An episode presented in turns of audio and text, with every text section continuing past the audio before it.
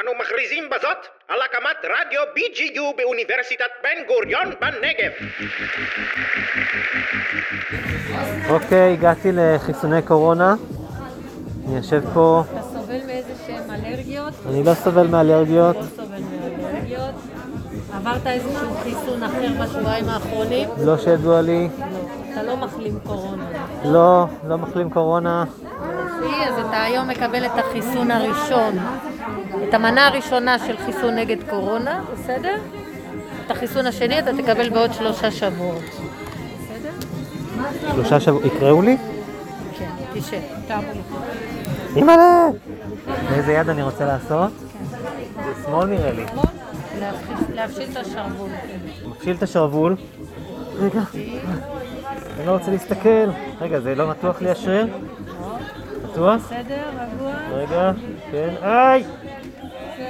זהו, זה הכל? אתה אחרי. וואו! איזה מגניב. אני אחרי. אתה צריך... אה, בכלל לא להמתין- כאב לי. יופי. אתה צריך להמתין 15 דקות אחרי החיסון, כאן כן. במתחם, כן, ולתאם תור טלפונית ל-20 בינואר. ל-20 לינואר. אוקיי, תודה.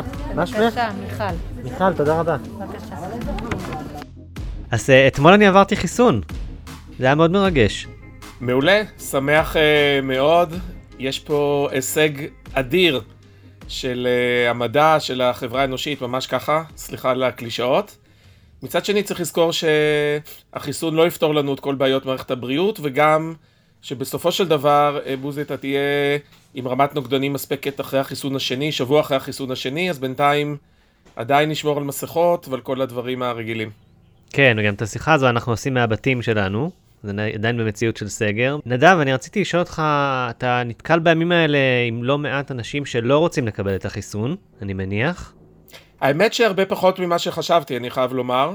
אני אתן לך דוגמה ממש אנקדוטלית, אה, אני מעביר קורס באתיקה של בריאות הציבור, וכאשר עשיתי סקר לפני כשישה שבועות, כשהחיסון ככה היה טיפה יותר אה, תיאורטי, רק אה, 40% אמרו שהם התחסנו וזה צוותים רפואיים.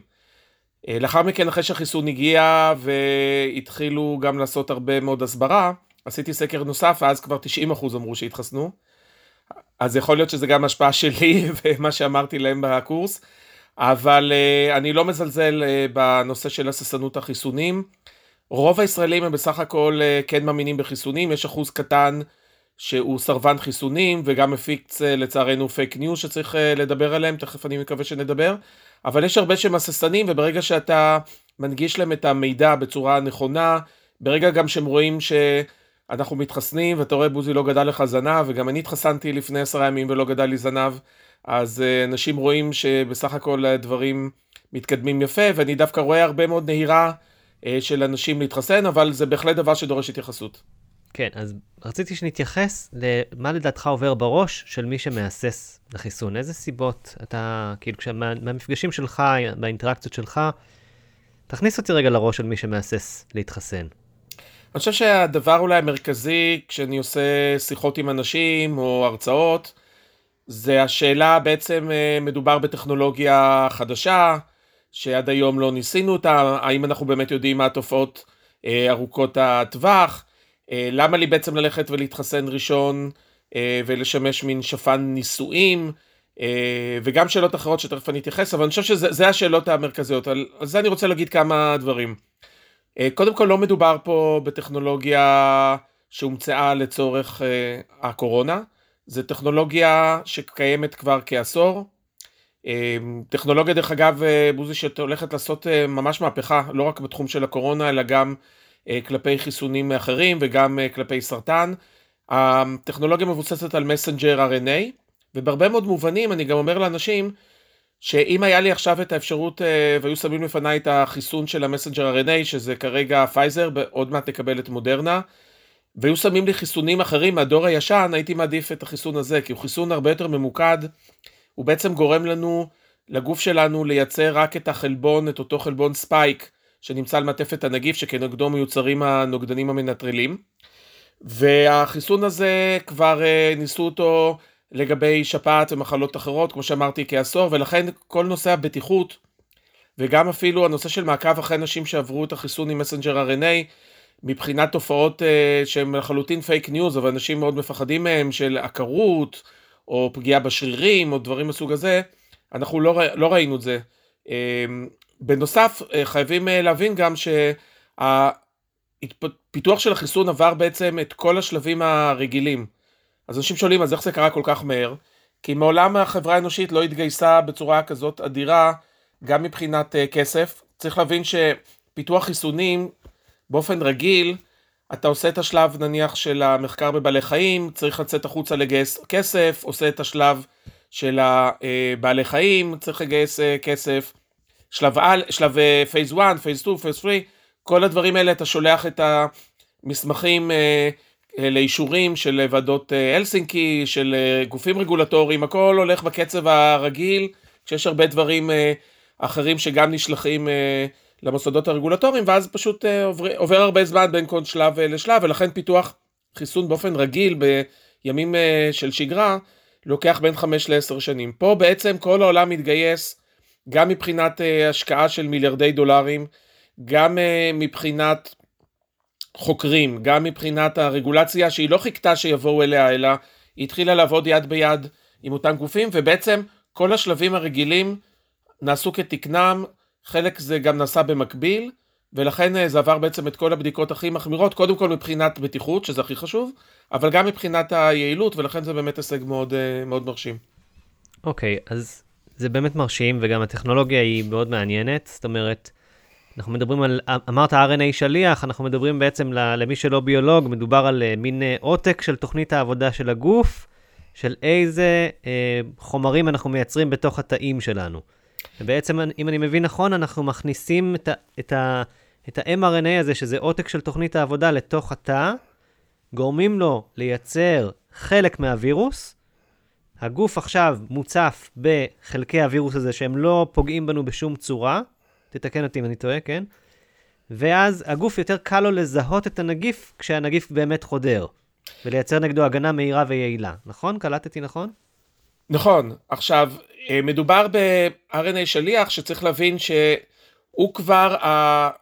אה, אותו חלק שמקודד כבר לחלבון, זאת אומרת זה לא משהו שמשתלב אחרי זה בתוך ה-DNA שלנו, כמו שאנשים אה, לפעמים חושבים, זה פשוט לא יכול לקרות, כי RNA פתאום לא יכול להיכנס לנו לתוך ה-DNA. זאת אומרת, אז... זה עותק נוסף שמסתובב בתא, לא נכנס לגרעין התא איפה שה-DNA שלנו, נכון, הוא בעצם רק... נמצא בתוך התא וגורם בעצם, כמו שהווירוס בעצמו יודע לעשות, גורם לנו אה, בעצם לזה שהעברונים שנמצאים בתוך התא מייצרים את החלבון, רק את החלבון המסוים. הוא מנצל יוצא, את המערכת שלנו, הווירוס. כמו כל וירוס, נכון? אבל רק בהיבט המאוד מצומצם שנדרש. זאת אומרת, אנחנו לא נחשפים לכל הווירוס, שזה דבר בעיניי שהוא טוב, כי אז יש דווקא פחות אפשרות לתופעות אה, לוואי. אה, וגם אה, בסופו של דבר החלבון הזה מיוצג על התאים שלנו, פוגש את אה, מערכת החיסון, לא ניכנס פה יותר מדי לפרטים, אבל בעצם יש לנו גם את תאי ה-T וגם את תאי ה-B, תאי ה-B הם אלה שמייצרים את הנוגדנים, תאי ה-T הם אלה שמשאירים לנו את הזיכרון החיסוני, ובעצם לאחר מכן המסנג'ר RNA הזה מתפוגג אה, ונהרס, כמו כל מסנג'ר RNA אחר שנמצא בתוך הגוף שלנו, ובגלל שאין לנו בתוך ה-DNA את אותו גן, כי זה לא חלק מאיתנו, אז לכן הדבר הזה בעצם מפסיק, ולכן אין פה את. ההשפעות ארוכות הטווח שכולם כל כך אה, אה, מפחדים מהם. עכשיו, צריך להבין שבחיסונים אין אפס אה, תופעות לוואי. אני לא אוהב אה, להציג את הדברים בצורה גם שהיא יפה מהאמת. אה, כל תרופה, אם אתה תיקח, אה, בוזי, אה, למשל אה, איבופן, ואתה תסתכל בתופעות לוואי, אתה תראה שזה לאין ארוך יותר חמור מהתופעות לוואי של החיסון הנוכחי, ויכול להיות שהיית גם בוחר בכלל לא לקחת את התרופה הזאת, זו כבר שאלה אחרת. אבל בכל מקרה מדובר בתופעות לוואי שתועדו וממשיכות להיות מתועדות במה שנקרא שלב 4, שזה השלב של ה post marketing לאחר השיווק, כולל בישראל וגם בעולם. מבחינת התופעות לוואי, אנחנו מדברים על תופעות לוואי רגילות של חיסונים של כאב במקום הזרקה, שזה הגיוני. אה, זה יש לי. עכשיו. אוקיי, גם לי היה קצת. זה חלף לי אצלי, זה חלף אחרי 24 שעות בערך. אפילו הייתה לי איזושהי מין תחושה קלה של נימול. אה, שהיה לאורך הזרוע, וגם זו תופעה שקצת אה, מדווחת, כולל נימול שיכול להיות בפנים, כל התופעות האלה הן חולפות. אבל זה קשור לחומר עצמו שמזריקים או למחט, או לעצם החדירה לתוך ה... זה יכול להיות גם וגם. לפעמים אה, בהזרקה יכול להיות אה, נגיעה באיזשהו עצב שזה גורם לנימול, זה לא קשור לחיסון הספציפי הזה, זה גם יכול לקרות בחיסון כנגד טטנוס או שעלת או כל דבר אחר. אמ, עוד דווח אה, גם על נושא של חום שיכול להתפתח קצת בדומה למחלה עצמה, למרות שזה רק החלבון, אבל החום הרי נגרם גם כתוצאה ממערכת החיסון שלנו, כי מערכת החיסון מפרישה חומרים שבין היתר גורמים לעליית חום, כי זה אחד הדרכים גם להילחם בנגיפים או בחיידקים. ליצור להם סביבה לא אידיאלית. נכון, כי הרבה מאוד מהנגיפים והחיידקים הם רגישים לטמפרטורה, הם פחות אה, עובדים בצורה יעילה כשהטמפרטורה היא אה, גבוהה יותר. כן, אני לא ידעתי את זה, ש, שחום הוא בעצם אה, מנגנון הגנה של הגוף ולא חלק מהמחולל של המחלה. נכון, יש הרבה תופעות, זה, זה אני אעשה פה במאמר מוסגר, אה, מבחינה אבולוציונית, אה, אם מבינים את זה, אה, למשל גם הקאה אה, היא תופעה שהגוף בעצם אה, עושה כדי אה, לפלוט החוצה את המזהמים, בוודאי גם בנשים אה, בהיריון, כדי למנוע בעצם איזושהי פגיעה בעובר, ולפעמים דווקא להילחם גם יותר מדי בתופעות של שיעול או, או חום, זה יכול להיות שזה, לא בטוח שזה חכם, יש על זה הרבה מאוד מחקר. לענייננו, תופעות הלוואי הן תופעות לוואי שיכולות להיות, כמו שאמרנו, כאב במקום הזרקה, עודף מקומי, חום שיכול לעלות אחרי 24 שעות שחולף לאחר כ-24 שעות, וכמובן אלרגיות, שזה דבר שהוא נכון לגבי כל חומר שמכניסים לגוף. אה, האלרגיות האלה בדרך כלל הן אה, קלות. היו דיווחים נדירים בעולם, אבל דיווחים שקיימים שצריך לדעת עליהם, של אלרגיות שהגיעו עד כדי צורך להיות בהשגחה בבית החולים, ולכן בעצם קונטרה אינדיקציה, התוויית הנגד המרכזית, אולי כמעט היחידה לגבי החיסון הזה, זה אדם שבעצם אה, בעבר היה לו שוק אנפילקטי, אה, והוא מסתובב ממש עם מזרק של אה, אפיפן.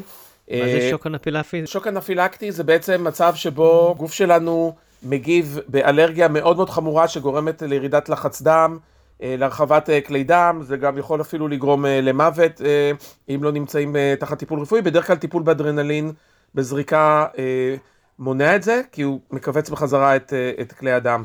אבל שוב, התופעות האלה מאוד uh, נדירות.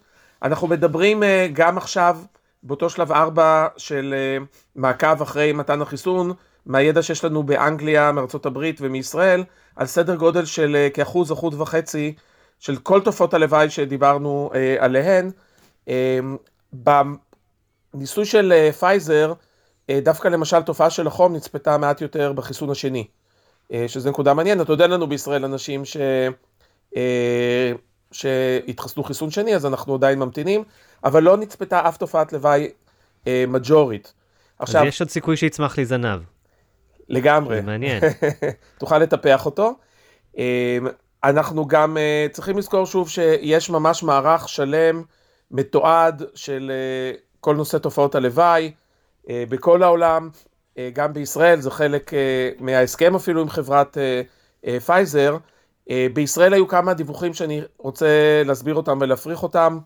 אה, היה דיווח על אדם שנפטר לאחר קבלת החיסון, אז צריך להבין שאותו אדם אה, לצערנו היה חולה בסרטן ובמחלת לב קשה, והיות שאנחנו מחסנים גם אנשים מאוד מבוגרים, אז בהחלט יכול להיות שללא קשר יהיו מקרי מוות. דרך אגב, בניסוי עצמו של פייזר, היו מקרי פטירה, אבל דווקא בקבוצת הפלסבו, בקבוצה שבעצם לא קיבלה, היו ארבעה מקרי פטירה, ואלה שהתחסנו היו שני מקרי פטירה, שוב, כי זה גם היה אנשים מעל גיל 90, אז אה, כמו, לא הגיוני לומר שיש פי שתיים סכנה למות כן, אם אתה אין, מקבל אין פלסבו. אפשרות להגיד, אין אפשרות להגיד שהחיסון הוא באמת מחולל המוות. לכן כל כך חשוב לעשות אה, ניסוי כמו שצריך, בצורה מתועדת, עם קבוצת ביקורת, אה, כי אתה יודע, למשל דיווחו הרבה אנשים שהם סובלים מכאבי ראש, אבל בקבוצת הביקורת גם אנשים סובלו מכאבי ראש, כי מה לעשות? הרבה אנשים סובלים מכאבי ראש אה, ללא, אה, ללא קשר. כן, מאוד מלחיץ פה. אה, שתי שאלות שיש לי בעקבות החיסון שאני עברתי. אחד, אוקיי, אז בחיסון הראשון אני מקבל את ה-mRNA, שמקודד לחלבונים האלה של הנגיף, שעוזר לגוף שלי לזהות יותר את הזה. מה קורה בחיסון השני? מה מוזרק לי? אותו דבר, אה, אני רק רוצה להדגיש שהמסנג'ר RNA הזה, בעצם כדי שהוא ייכנס לתוך התאים, הייצור של החיסון הוא באופן שיש מסביבו בעיקר חומרים שומניים שמגינים עליו. אם ניקח את החיסון של אסטרוזנקה למשל, או חיסון שמיוצר במכון הביולוגי בנס ציונה, שם מזריקים את ה messenger RNA לתוך נגיף שלא פוגע בבני אדם, והוא בעצם, הנגיף הזה, הוא שומר במרכאות על אותו messenger RNA. אז בגלל שאי אפשר להזריק messenger RNA בצורה ישירה, הוא גם לא אה, מתקיים, אה, הוא מתפרק מאוד מאוד מהר, אז ההגנה עליו היא בעצם באמצעות אה, חומרים שומניים, יש גם קצת חומרים אה, אחרים, צריך לומר, אין שם לא כספית, לא פור, פורמלין או כל מיני דברים שגם כאן אה, מפיצים אותם כפייק ניוז.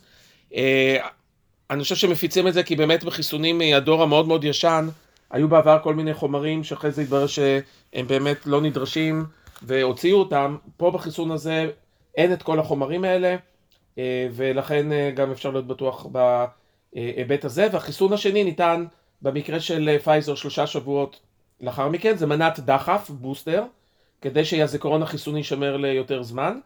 אה, mm. במקרה של מודרנה מדובר על ארבעה שבועות לאחר מכן, החיסון של מודרנה ופייזר הוא בסך הכל מאוד מאוד דומה, יש קצת שוני ב messenger RNA, שני מקודדים לאותו חלבון אבל מעט שונה, אה, זה לא אמור להיות הבדל אה, משמעותי מבחינת מערכת החיסון וגם המעטפת השומנית הזאת שדיברנו עליה היא מעט שונה, בגלל זה החיסון של מודרנה אפשר לשמור אותו בטמפרטורה של מינוס 15 מינוס 25 והוא קצת יותר פשוט מבחינה לוגיסטית. תפעולית, כן. אז אם עכשיו אני עברתי אתמול את החיסון, מתי אני בעצם יכול להרגיש בטוח ומחוסן?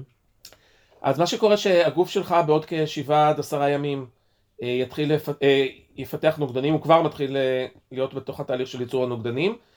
על פי הנתונים של פייזר, לאחר כעשרה ימים אתה מכוסה בערך ב-50% הגנה, ולאחר שלושה שבועות שתקבל את החיסון, שבוע לאחר מכן אתה בעצם מקבל הגנה של 95%.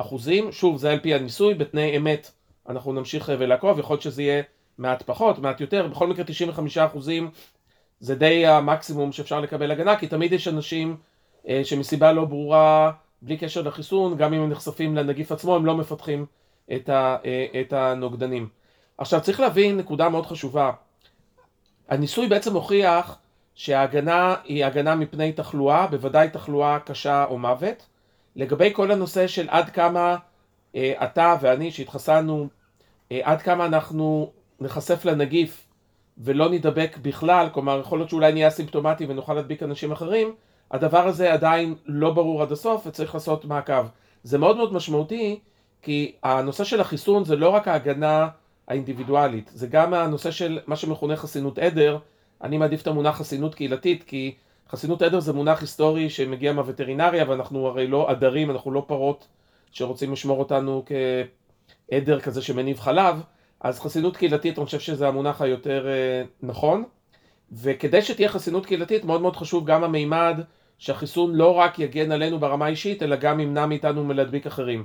על פי מנגנון החיסון מאוד מאוד סביר שאנחנו לא מדביקים אנשים אחרים, השאלה עד כמה, האם 95% פחות, 80% פחות, 50% פחות, את זה אנחנו צריכים עדיין אה, לחכות ולראות. אם זה יהיה כמו שאנחנו מצפים, אז התקווה היא שכאשר נגיע לשיעור של בערך 70, יכול להיות 80 אחוז מהתחסנות של האוכלוסייה, נגיע לאותה חסינות קהילתית, ואז באמת בוזי אנחנו נוכל אה, לצאת מעבדות לחירות אה, ולהוריד כולנו את המסכות ולנסות ולחזור לשגרה.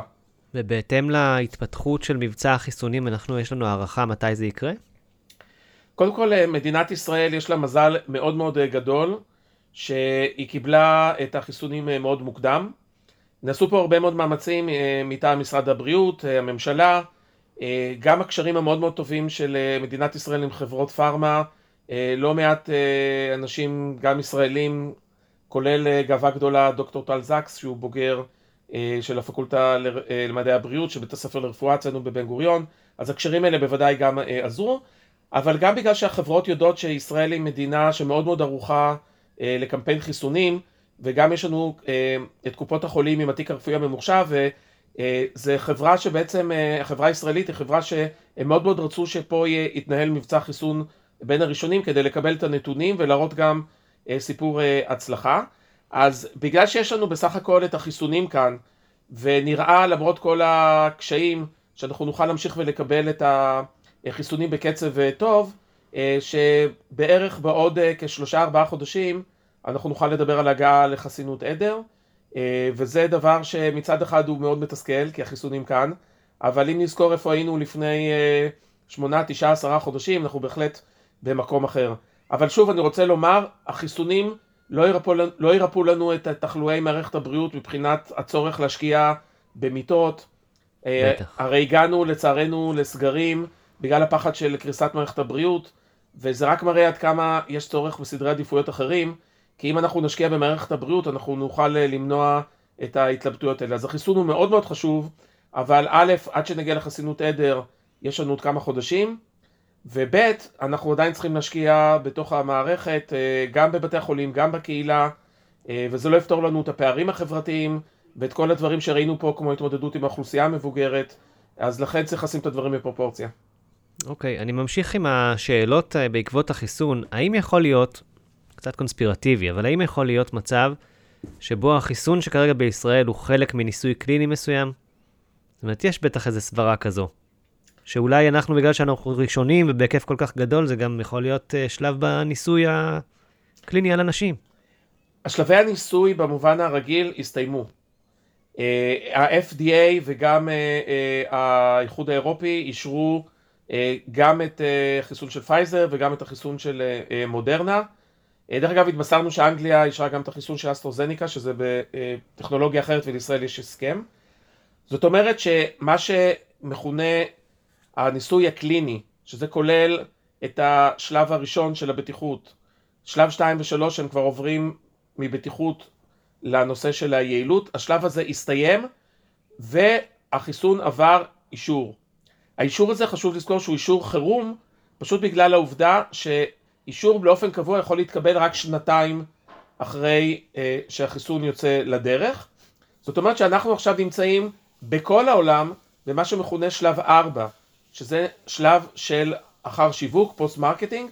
זה לא ניסוי אלא זה פשוט שלב שבו עושים מעקב כי את השלב של הניסוי אתה עושה על עשרות אלפי אנשים. עכשיו אנחנו מדברים על מאות מיליונים, מיליארדי בני אדם, וכמו בכל תרופה או חיסון חדשים שיוצאים לשוק, אתה ממשיך אה, לעקוב כדי לוודא שאולי, חס וחלילה, יש תופעה שהיא קורית אחת לעשרה מיליון אנשים, אתה תמצא את זה רק אם אה, תחסן עשרות מיליוני בני אדם. אין סכנה לחשוש באופן מיוחד שהולך להיות כאן איזו תופעה שלא חשבנו עליה, אבל חייבים להיות זהירים ולנטר את זה בצורה אה, מדויקת. האם כחלק מהניסויים הקליניים היו אנשים שהודבקו בקורונה? זאת אומרת, זה חלק מהתהליך? לא הייתה הדבקה מכוונת כמובן, אה, זה דבר שהוא לא אתי. אמרו לאנשים, תמשיכו לחיות את החיים שלכם. אה, מומלץ לכם כמובן להשתמש במסכה וכולי, כמובן שיש אנשים שיותר מקפידים, פחות מקפידים. אה, ומה שקרה שגם אנשים בקבוצת ה... אלה שקיבלו את החיסון וגם אלה שקיבלו את הפלסבו נחשפו בצורה רגילה, כמו שאנחנו נחשפים בכל מדינה.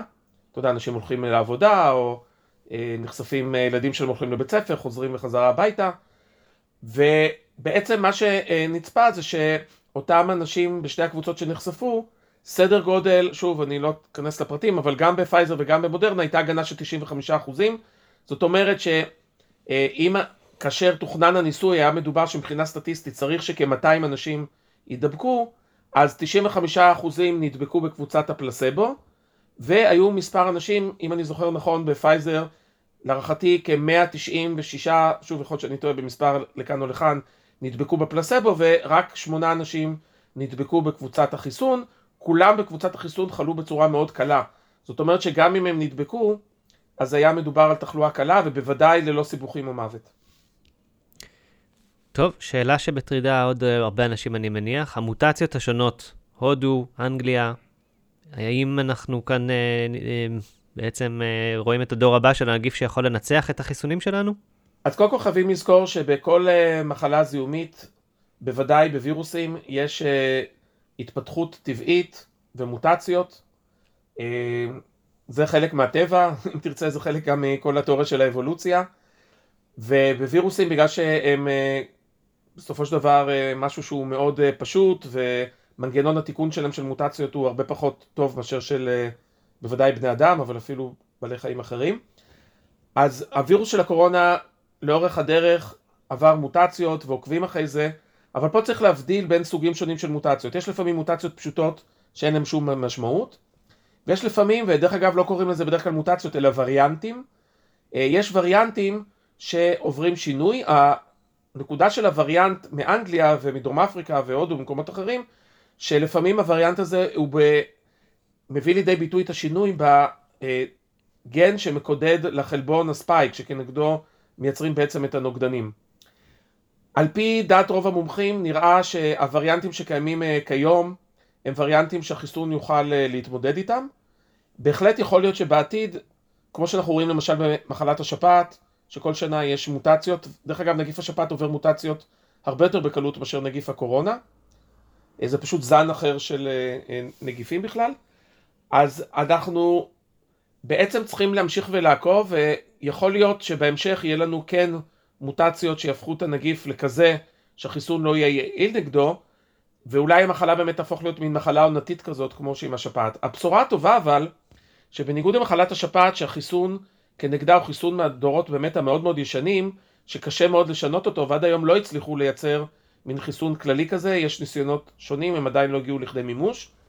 הטכנולוגיה של המסנג'ר RNA הופכת בעצם את האפשרות לייצר חיסון שיותאם לאותו חלבון במידה שהוא יעבור מוטציה אה, למשהו שהוא הרבה הרבה יותר פשוט וזאת בשורה שהיא מאוד אה, אה, טובה זה עדיין ידרוש היערכות וזמן וניסויים אבל גם אם יעברו מוטציות שכרגע נראה שהן כן רגישות לחיסון אבל אם בעתיד יהיו מוטציות שאולי לא יהיו רגישות לחיסון אנחנו נוכל יחסית יותר מהר לפתח חיסון אחר כל הדבר הזה בעצם אבל אומר בוזי שחייבים לעשות מעקב אה, קפדני אה, כמובן לא של כל אדם שנדבק אה, אבל בצורה מדגמית הרבה יותר ממה שנעשה עד היום של ריצוף גנטי. אני אומר את זה כי באיגוד רופאי בריאות הציבור, איגוד רופאי מחלות זיהומיות, אנחנו שנים מדברים על הצורך אה, להשקיע בנושא הזה. אני רק אציין שחברי הטוב וקולגה פרופסור קובי מורן גלעד, זה אחד הדברים המרכזיים שהוא אה, עושה, גם ברמה הבינלאומית, ואנחנו קראנו כבר הרבה מאוד שנים להשקיע בזה, הייתה דוח ועדת חקירה במרץ 2020 על חקירת התפרצויות שאמרה שלא מספיק משקיעים כסף במעבדות בנושא של ריצופים גנטיים וגם עכשיו בהתפרצות של הקורונה לצערנו לא עשינו מספיק ריצופים, עכשיו הדבר הזה נכנס יותר למודעות, זה דבר שדורש יותר כסף, כמו שאמרתי לא צריך לרצף גנטית את כל האנשים שנדבקים אבל כן לעשות אה, מדגם אה, יותר אה, טוב כדי להבין דרך אגב לא רק את נושא החיסון אלא למשל את החקירות האפידמיולוגיות זה מאוד מסייע להבין מי הם מפיצי העל אה, וזה כלי מאוד מאוד חשוב בחקירות אפידמיולוגיות ובהבנה של ההתפרצות. ממש אה, בשביל, בשבילי, אפילו כביולוג, זה מדע בדיוני שאנחנו חיים בתוכו. ממש התפתחות מואצת של כל מה שדמיינו בעבר. לגמרי, אה, זה ימים מאוד מיוחדים. כמובן שחבל שהרבה דברים התקדמו והואצו בגלל הקורונה. אה, כמובן שזה קרה לא רק בתחום של החיסונים, אלא בנושאים של אשפוזי בית, טיפולי בית, שיתופי פעולה אה, בין קופות החולים. עשינו בדיוק אה, שלשום כנס של שותפויות בעידן הקורונה עם משרד הבריאות ועם קופות החולים ועם החברה האזרחית. קורים דברים נהדרים. אם נשכיל לשמר את הדברים האלה, זה יהיה לטובתנו. זה לא דטרמיניסטי, זה תלוי בנו. ואני מאוד מקווה שלמשל נשכיל להשקיע גם uh, במערכת הבריאות, אבל גם במחקר המדעי, בצורה הרבה יותר בת קיימא ממה שהיה קודם לכן. הלוואי. טוב, נותר לאחל רק שנת 2021 בריאה יותר. בריאה ושפויה יותר. אני מקווה שנחזור ככה לשגרה, למפגשים הפיזיים עם הסטודנטים, עם החוקרים. אני חושב שאם נשכיל, כמו שאמרתי, נדע לעשות שינויים, דרך אגב, לא רק בעולם המדע והבריאות, יש דברים שמשפיעים על איך ייראה המרחב הציבורי.